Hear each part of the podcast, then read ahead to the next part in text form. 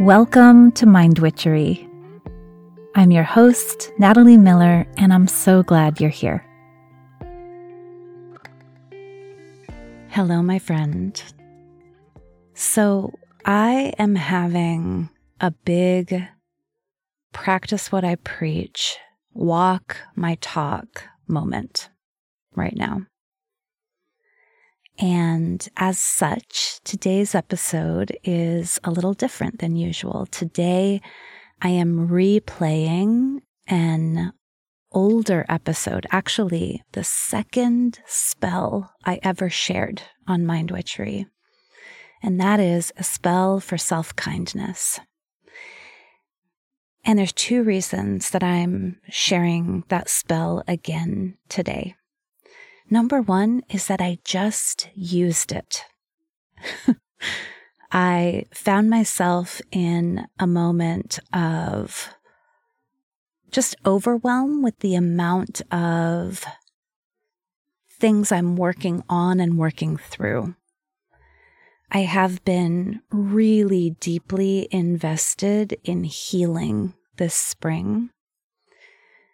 Healing on a body level, like really finally figuring out why my body is having a hard time healing and finding equilibrium. And also, I've been doing some really big psycho-emotional healing. So some big therapy and big conversations, that kind of thing. So I used this spell, the spell for self-kindness, when I was trying to figure out how to do all the things, take care of all the business before I head out of town to go be a student for a week. Yeah. I had this sense of, oh my gosh, it's too much overwhelm. And I used the spell that I offer in this episode, the self-kindness spell, and I got exactly the answers I needed. So I thought perhaps if you haven't heard this one in a while, or if you're a newer comer to Mind Witchery, maybe you haven't delved all the way back into the catalog, I thought this spell was worth bringing out once again. And the spell for self-kindness, as you will hear, is basically, what would you say to a friend if a friend was in this same situation? And it's just amazing, the compassion, the kindness, the creativity, the permission we can access when we think about our situation, but not from a self-management kind of perspective, but rather from a supportive and befriending perspective. So the one more thing I wanted to say is that this spell is helpful in a moment of overwhelm for sure. And that's where I often use it and help my clients to use it. But that isn't the only place it's helpful. This spell for self-kindness is also helpful in a moment where you are considering a possibility, where you are considering a next step, big or small, where you are expanding your reach, your power, your self-investment, your visibility. Yeah? This spell for self-kindness, that is to say, is useful not only when you are dealing with the too much of life, but also when you are ready for more or better or different or more aligned. Okay, so without further ado, here you go, episode 3, A Spell for Self-Kindness.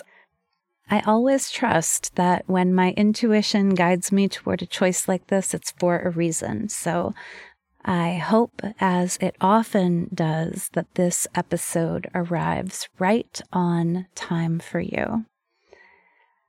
I also wonder if it will be fun for you, if you're a regular listener of Mind Witchery, to hear how I've evolved as a podcaster in these 2 years and 2 months. All right. Thanks for listening.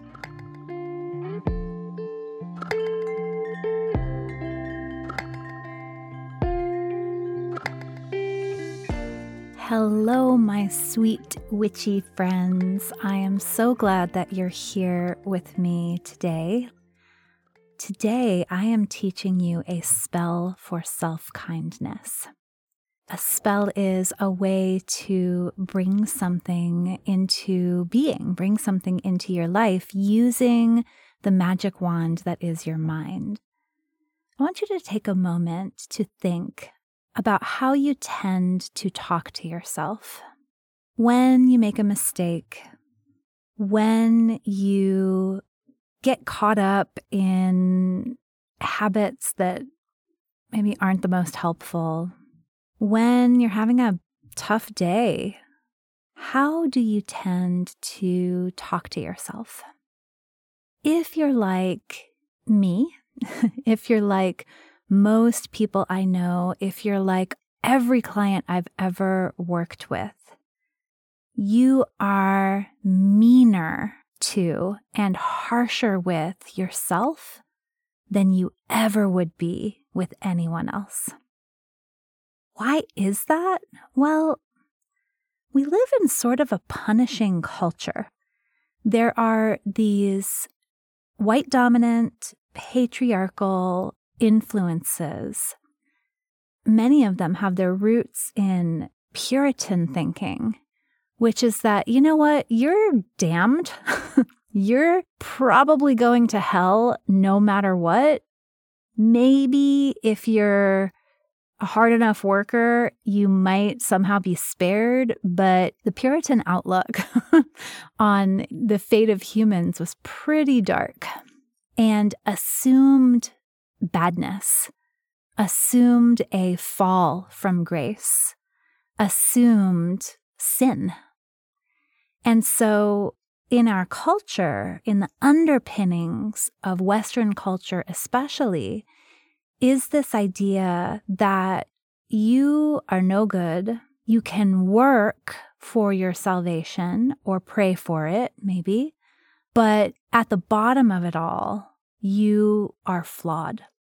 We're steeped in that. That is the tea that is brewed by white dominant culture, and we are all swimming in that.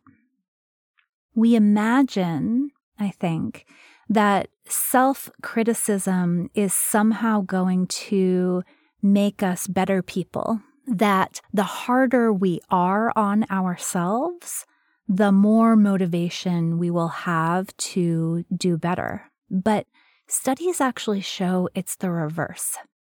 This is mostly drawn from the work of Kristin Neff.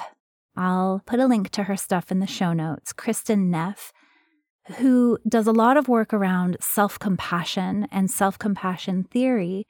There are so many studies that show that it is actually self-kindness, it is actually self-compassionate thinking that promotes personal improvement. There's a 2015 study actually that looked at people who were dealing with what they were called regret experiences, like they did something that they really wish they wouldn't have done. And the people who were self-compassionate and self-kind are the people who actually began to adopt new behaviors. The people who were hard on themselves were less likely to adopt new behaviors. So why do we want a spell for self-kindness? First of all, because when we are kinder to ourselves, we feel better. And when we feel better, we do better. You know, self-criticism isn't only emotionally destructive. Self-criticism is physically destructive. We often think about mind as being separate from body, but actually anxiety and depression, a mental state that is embattled, manifests in a body that is embattled also. I recently was in a situation where I was questioning myself and judging myself and criticizing myself a lot. And I found that I was having these terrible migraines. I was having migraines and I was having neck pain.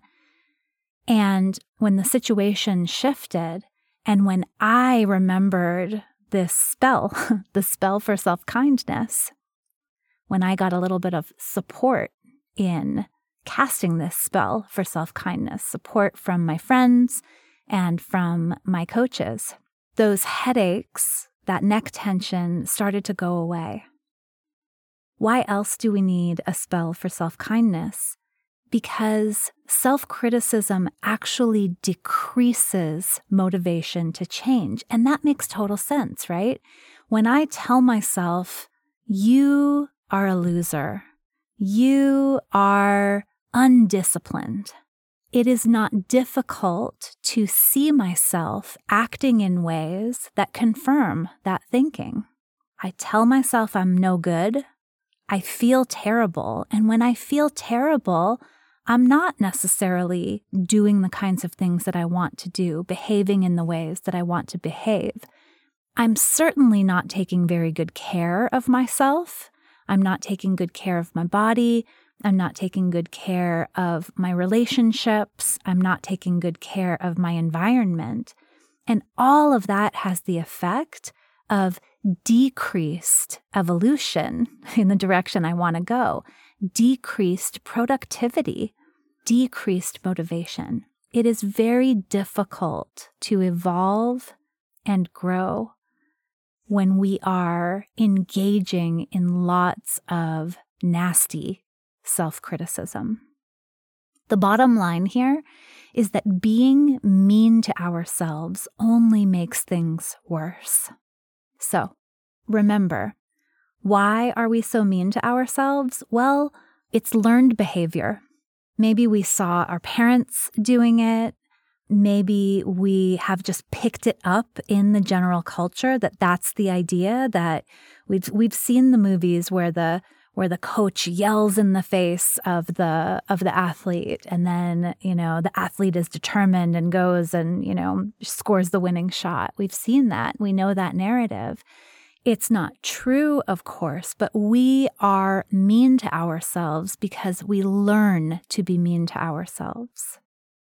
Now, at the same time, especially if you have been socialized with feminine norms. If you are a woman or a femme, or you've got lots of circles with lots of women in them, we're taught to be self-sacrificing and self-critical, and at the same time to nurture and to care for other people. So here is the spell for self-kindness. Talk to yourself like you would talk to a friend. Let's say you've made a mistake. Let's say you've lost your temper with your mom or your child or your neighbor. Imagine your friend came to you. And I like to imagine here a friend with whom I have a really deep, honest relationship. So a good friend, those friends that will tell you, hey, there's another way of looking at this. I want you to imagine that your friend came to you and said, oh my gosh, I really fucked up. I yelled and screamed at my mom, my kid, my neighbor. What would you say to her? And really take a moment to imagine that. She feels terrible. She's ashamed and regretful. You might say, hey, you know what? We all lose our temper sometimes. We might say, that sucks. I'm so sorry. I can tell you feel terrible. We certainly won't say anything like, well, that's why no one loves you, because you can't keep your shit together. We're not going to say, well, that's why you don't have any friends, because you've got a major anger issue. Rather, we might say, what's going on? Tell me more about what happened, right? And really listen to her side of the situation. We might say, you know, I've noticed that you've said that this happens a lot. How can I help you? So I hope you can hear, not just in the content of what I'm saying, but also in my tone, that when I talk to myself like I'd talk to a friend, I'm kind, I'm curious, I come with a desire to help. Okay, let's imagine that something unfortunate has happened in your life. Maybe your partner broke up with you, or you were fired from your job. The self-critical mind has a field day in these places. That's why we call our friends, because what is it that our friends say to us in these circumstances? Our friends say, oh my gosh, I'm so sorry. I love you so much. Our friends encourage us to take the time that we need. Very unlike the self-critical voice, our friends aren't going to be pushing us into what's next. They make space for us to cry and to heal. One more. Let's imagine you're caught in a destructive habit. Maybe you are staying up too late every night, even though you keep telling yourself you're going to go to bed. Maybe you are drinking more than you'd like to be drinking. The self-critical mind will be so abusive in these situations. And that abusiveness, everyone, this is so key. When the self-critical mind is like, what is wrong with you? Ugh, there you go again. You've done it again. You're weak. You can't keep your promises. When we talk to ourselves in that way, we don't have much motivation to make a change. We don't have the wherewithal sometimes to make the change. Scraping at the bottom of the well, trying to find some bit of belief in ourselves in those moments makes it even more difficult. So, how would we talk to a friend in that moment? Okay, you're in your destructive habit. You're staying up too late. You're drinking more than you want to. What will your friend say in this moment? Probably not, what is wrong with you? Probably something more like, hey, I'm worried about you. I love you. How can I help? In all of these situations, after we make a mistake, after a moment of rejection, in a moment of self-destruction, it really is self-kindness that's the balm.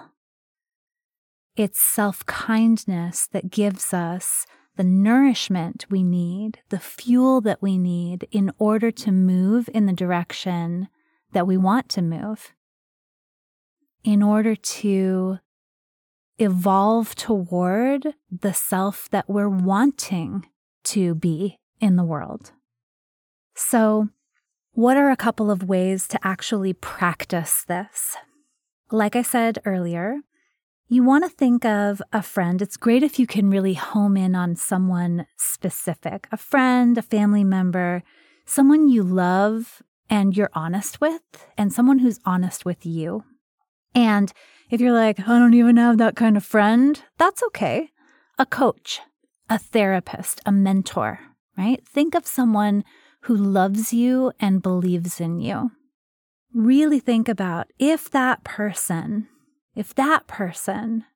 told me that they'd just had the experience I'm having, how would I talk to them?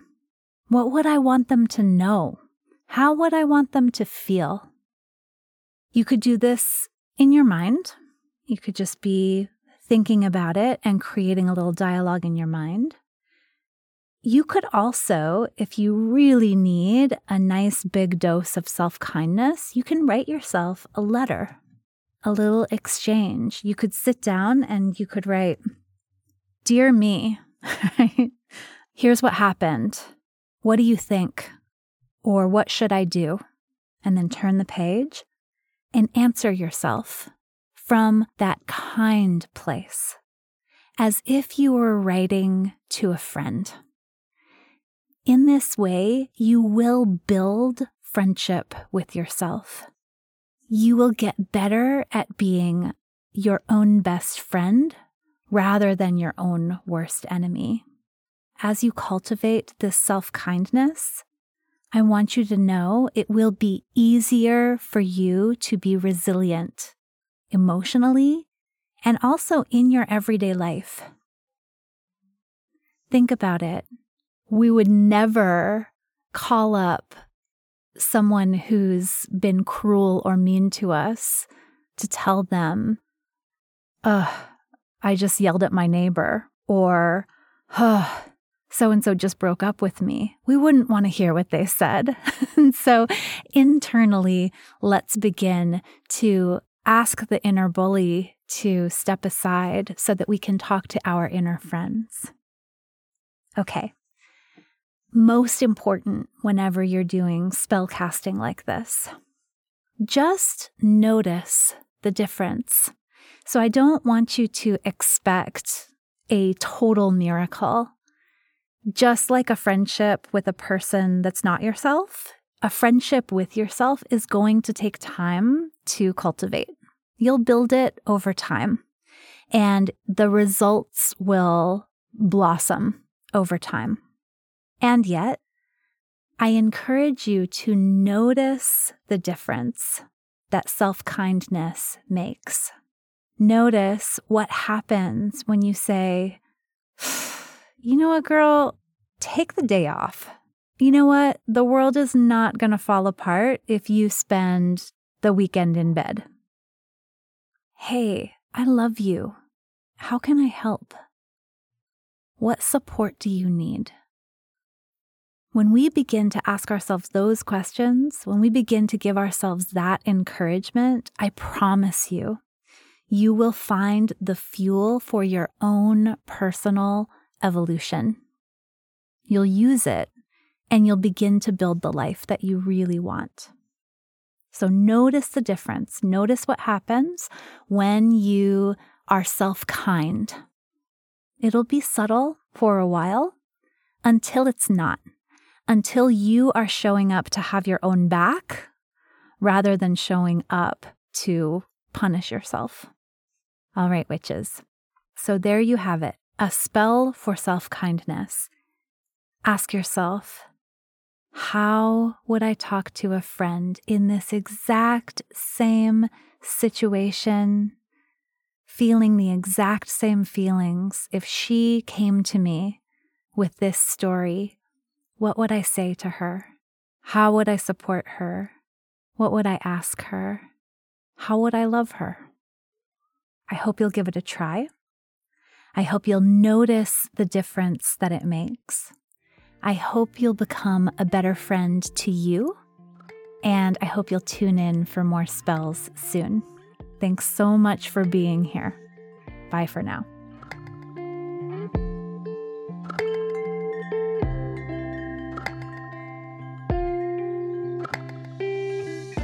Thank you for listening to this episode of Mind Witchery. To catch all the magic I'm offering, please subscribe to the show. Or if you want a little bit of weekly witchiness in your inbox, sign up for my Sunday letter at mindwitchery.com. If today's episode made you think of a friend or loved one, your sister, your neighbor, please tell them about it. We need more magic makers in this troubled world. Like all good things, this podcast is co-created by Stellar People. Our music is by fabulous DJ, artist, and producer Shammy D. Our gorgeous art is by the sorcerers at New Moon Creative.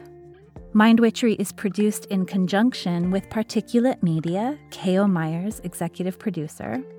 And I am Natalie Miller. Till next time.